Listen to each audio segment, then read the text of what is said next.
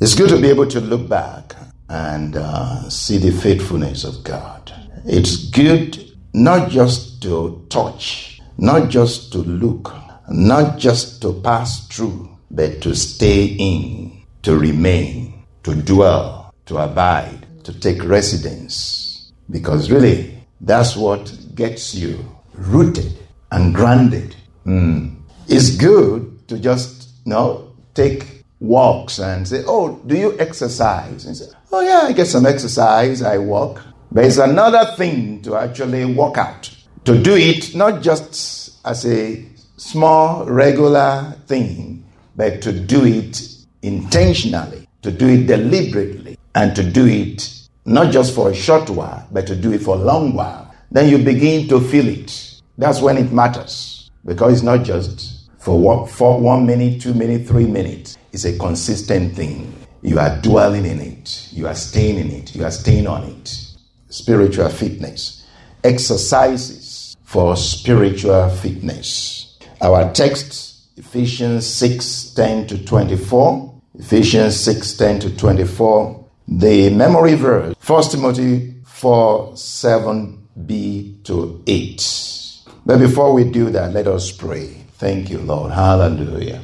Oh, that thou wouldest rend the heaven, that thou wouldest come down. Lord, open up the heavens and come down. Lord, let the mountain melt at your presence. Let the mountains quake at your presence. As when the melting fire burns and causes the waters to boil. Lord, come down. Come down like fire. Mm. Lord, come down like an earthquake. Make the mountains to shake. Mm. Destroy the mountains, the oppositions, the troubles. Lord, cause your fire to burn. Make known your name unto your adversaries. Lord, do awesome things, O Lord. Unimaginable things beyond, O Lord, what we can figure out.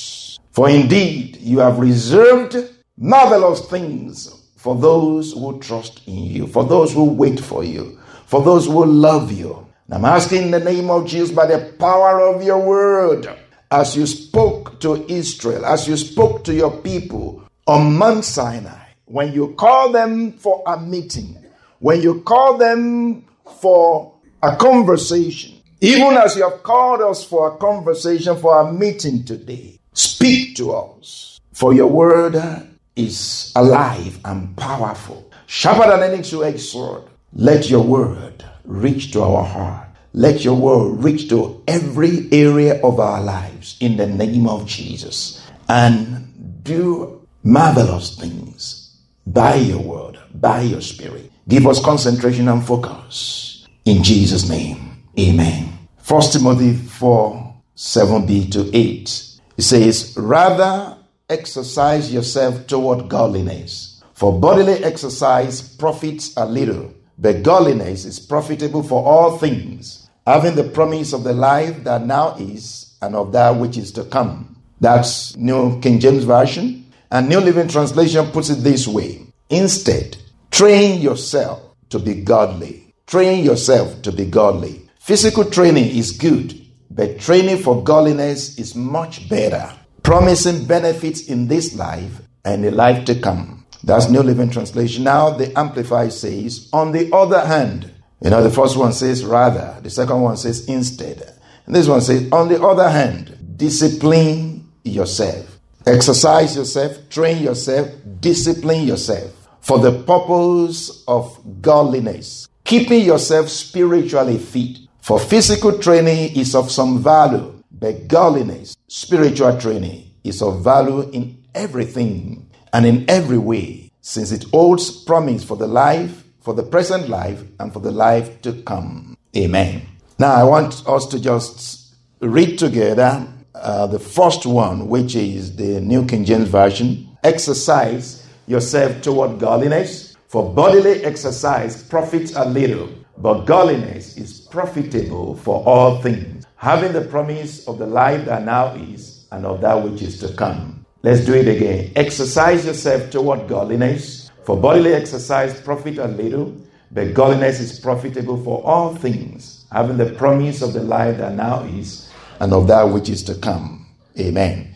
Now we look at uh, the scripture prayer prompter. We look at two of them. Ephesians 3 14 to 19 basically is, um, is a prayer. So we're just going to personalize that, and that is um, Ephesians 3 14 to 19. So let's do this together. For this reason, I bow my knees to the Father of, of my Lord Jesus Christ, from whom the whole family in heaven and earth is named, that he will grant me, according to the riches of his glory, to be strengthened with might through his Spirit in my inner man, that Christ may dwell in my heart through faith, that I, being rooted and grounded in love, may be able to comprehend with all the saints what is the width and length and depth and height, that I may know the love of Christ, which passes knowledge,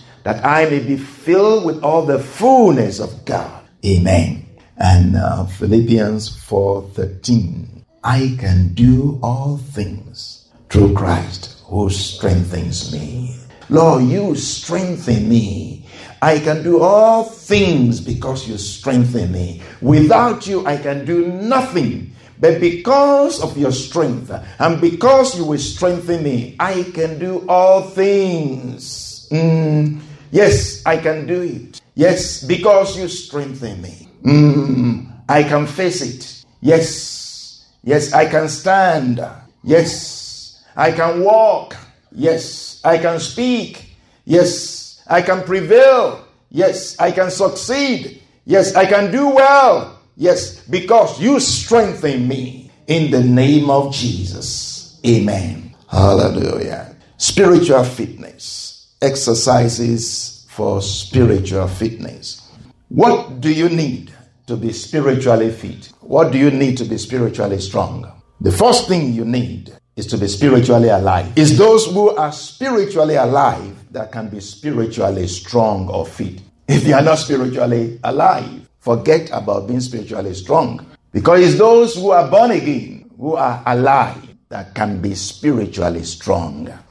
In 1 Timothy 4 7b, the scripture that we just went through, the instruction of the Holy Spirit is train yourself to be godly. Train yourself to be godly. You don't need to train to be ungodly. You don't need to train to be ungodly, but to be godly. You see, you don't need to do anything for things to go wrong. Things will just go wrong. But for things to go right, to do good, you got to do something.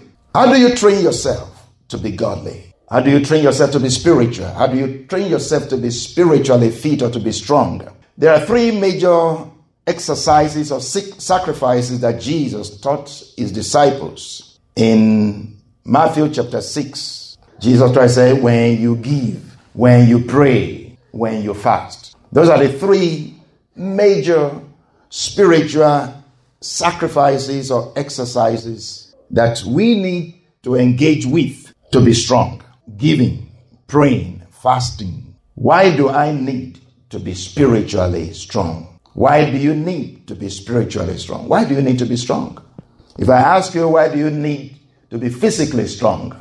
I'm sure you will tell me. From Ephesians 6 10 to 13, we can see the main, the main reasons why we need to be spiritually fit. You know, for physical fitness, some people, especially young people, want it so that they can look good, so that they can show off their muscles. But spiritual fitness looks at things differently. So in Ephesians 6 10 to 13, we learn some reasons why we need to be spiritually fit. The first one is so that you can stand against the satanic schemes or strategies or temptations. You need to be spiritually strong because the battle is spiritual.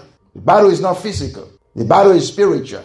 So you need to be spiritually strong. If it's a physical wrestling, if it's a physical fight, then yeah, now go and train in the gym, the physical gym. Then you can be physically fit and to fight. But this one is spiritual fitness. So you go, you need a, a spiritual gym. It's a gym, a spiritual gym. So you need to be spiritually strong because the battle is spiritual. Your battle is spiritual. Another reason you need to be spiritually strong is that it's not good enough to just be able to stand against satanic schemes. You, you are, we are also, you are also commanded to destroy the works of the devil. So, not just to resist the devil or not just to stand against the devil, but to destroy the works of the devil, to overcome. Amen. You also need to be spiritually strong so that you can walk in obedience to God. Can walk in obedience to God. Jesus at Gethsemane prayed for the strength to go through the cross. Sometimes in your life, you have to pray for strength to just obey Him. God asked you to forgive somebody and the person has hurt you so much, and you can't just in your own mind think of forgiving that person, but you know that God has commanded you to forgive. So what do you do? You cry to God and say, Lord, help me. Lord, help me. Give me the grace. Lord, help me. Give me the grace. You cry to God, you pray that the Lord will make you stronger to obey Him. Amen. Another reason you need to be strong, to be spiritually strong, is that you can endure hardship or persecution or affliction or rejection, opposition, so that you don't get discouraged. When you are spiritually strong, spiritually you can go through anything because Christ strengthens you. I can do all things because Christ strengthens me. Amen. Spiritual fitness is profitable, is useful, is beneficial for all things for all things, not just for spirituality of spiritual things, but for physical things, for psychological things, for emotional, financial things, mental things, for all things. Did you hear that? Spiritual fitness is useful, profitable, good, beneficial for all things. So you don't say, oh, spiritual fitness is only for spiritual things. Spiritual fitness is for all things, helps you in every area. Spiritual fitness is profitable for all things.